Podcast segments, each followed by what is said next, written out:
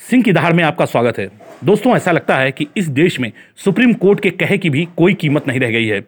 Supreme court ने कृषि कानूनों पर रोक लगा दी है, लेकिन इसके बाद भी ये तथाकथित किसान अपना आंदोलन वापस लेने को तैयार नहीं है। किसान संगठनों का कहना है कि इन कानूनों के रद्द होने तक वो अपना आंदोलन जारी रखेंगे और 26 जनवरी को दिल्ली में ट्रैक्टर रैली भी निकालेंगे। किसान संगठनों के इस अड़ियल रवैये से लगता है कि कहीं ना कहीं इस किसान आंदोलन का मकसद किसानों की भलाई ना होकर देश में सिर्फ़ अराजकता फैलाना है, क्योंकि जब सुप्रीम कोर्ट ने इस कानून पर रोक लगाई तो ऐसा लगा कि सरकार पर जो आरोप लगे कि इस कानून को सरकार ने हड़बड़ी में लागू कर दिया है तो इसे सुप्रीम कोर्ट ने मान लिया है और जो प्रदर्शनकारी किसान हैं, अब वो मान जाएँगे। लेकिन किसान संगठनों ने इसे भी नकार दिया है और आंदोलन को जारी रखने का फैसला किया है। अब सवाल ये उठता है कि क्या जब कुछ ऐसे कानून बनेंगे और मुट्ठी भर लोग इससे सहमत नहीं होंगे तो क्या ये लोग दिल्ली, मुंबई जैसे महानगरों को या फिर कल सुप्रीम कोर्ट को ही घेर लेंगे या प्रदर्शन के नाम पर बैठ जाएँगे तो क्या सनोच नाले वो सारी बातें मान लेगा? तो ये एक आशंका उठी है। लेकिन मेरे मुताबिक, भारत में जो संवैधानिक संस्थाएँ बनाई गई हैं, वो काफ़ी सोच समझकर बनाई गई हैं। सबकी सीमाएँ और दायरे तय किए गए हैं। तो कभी कभी ऐसा लगता ज़रूर है कि ये संस्थाएँ एक दूसरे में हस्तक्षेप कर रही हैं या एक दूसरे के कार्य क्षेत्र में अपने टांग फंसा रही हैं। लेकिन वास्तविकता में ऐसा होता नहीं है।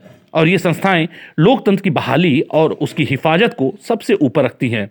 अब जो सर्वोच्च न्यायालय ने कह दिया है कि ये चार सदस्यीय समिति बना दी है और अब उसके आगे क्या करें? इसका सीधा अर्थ यह है कि इस समिति के सामने आपको जाना है और बताना है कि आपको कानूनों को लेकर क्या आपत्ति है।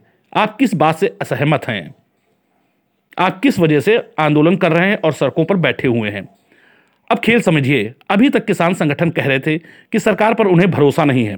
लेकिन अब उससे आगे बढ़कर ये कहने लगे हैं, हमने तो सर्वोच्च न्यायालय से कहा नहीं, हमने तो समिति की भी मांग नहीं की। हमें क्यों समिति के सामने जाएँगे? हमें क्यों इस समिति से बात करनी होगी?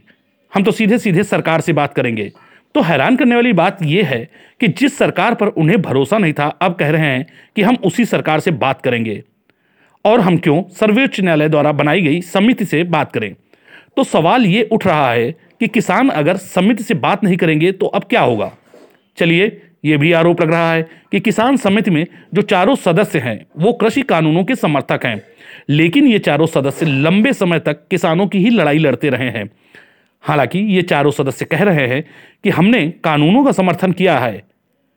लेकिन सुप्रीम कोर्ट ने जो हमारे ऊपर विश्वास दिखाया है, उसे देखते हुए हम सुप्रीम कोर्ट की प्रतिष्ठा पर बिल्कुल आँच नहीं आने देंगे। आपको याद होगा, सिंध बॉर्डर पर केजरीवाल ने कहा था कि जो सबसे केंद्र का काबिल मंत्री हो, वो यहाँ आ जाए और किसानों से बहस कर ले। तो सर्वोच्च न्यायालय ने वही कर दिया है कि भाई, आपको सरकार पर भरोसा नहीं है, असहमत का आपका अधिकार है, आंदोलन आप करते रहेंगे और वो शांतिप्रिय होगा। जबकि हकीकत सबको पता है किस तरह हरियाणा में मुख्यमंत्री का मंच धराशाही कर दिया गया। अब देखिए, ये किसान नेता ये भी कहने लगे हैं कि हम बीजेपी के नेताओं को किसान से बात नहीं करने देंगे। यानी ये वो जहाँ भी बीजेपी के नेता बात करने की कोशिश करेंगे, वहाँ पर ये मारामारी और दंगे करवाएँगे।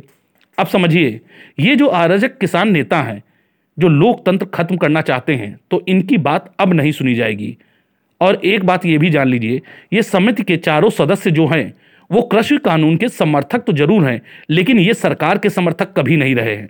ये सिर्फ़ और सिर्फ़ कृषि सुधारों के समर्थक हैं।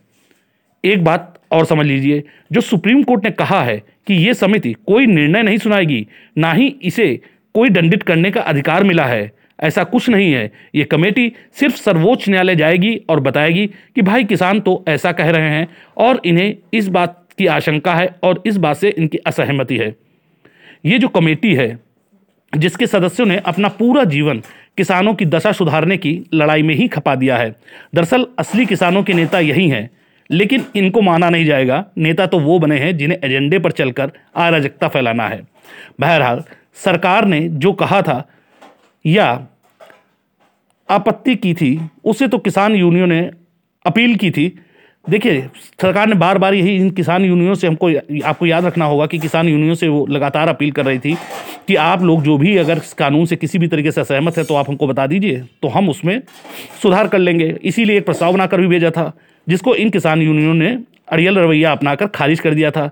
हालत ये होती थी कि जब ये किसान नेता सरकार से बात करने जाते थे तो सरकार के मंत्री ये बोलते थे कि इसमें कोई आँख बंद कर ले रहा है, कोई कान में उंगली डाल ले रहा है और ऐसा हास्यास्पद व्यवहार करते हैं तो ऐसा सीधा सा लगता है कि इनको इसका हल निकालने की चिंता नहीं है। ये बस एक समस्या ही पैदा करे रहना चाहते हैं। बहरहाल, सरकार ने जो कहा था या जो अपील भी की थी, उसे किसान यूनियन ने अड़ियल रवैया अपनाकर खारिज कर दिया। सर्वोच्च न्यायालय बीच का रास्ता निकालने की कोशिश कर रहा है। संविधान में दिए गए अनुच्छेद 19 ए और बी, जो शांतिपूर्ण विरोध प्रदर्शन का अधिकार और असहमति का अधिकार, उन दोनों को बनाए रखते हुए मूल भावना लोकतंत्र की है। और जब गणतंत्र दिवस वाले दिन ये ट्रैक्टर रैली कर खराब कर देना चाहते हैं तो यकीन मानिए, ये लोकतंत्र की मूल भावना के खिलाफ जा रहे हैं।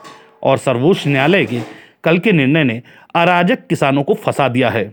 भारतीय संविधान की जो मजबूती है, वो बहुत स्पष्ट तौर पर दिखने लगी है। साफ़ तौर पर दिख रहा है कि बहुत कोशिश इन लोगों ने अराजकता को, अभिव्यक्ति की स्वतंत्रता का आवरण उड़ाने की की, या इस तरीके के रंग देने की की।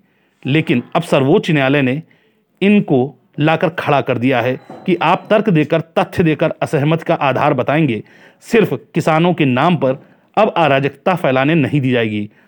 अब अगर ये वाकई में समिति के सामने नहीं आए तो केंद्र सरकार की ये बात ठीक साबित हो जाएगी कि कोर्ट के सामने कि ये समस्या का हल नहीं बल्कि समस्या ही बनाए रहना चाहते हैं।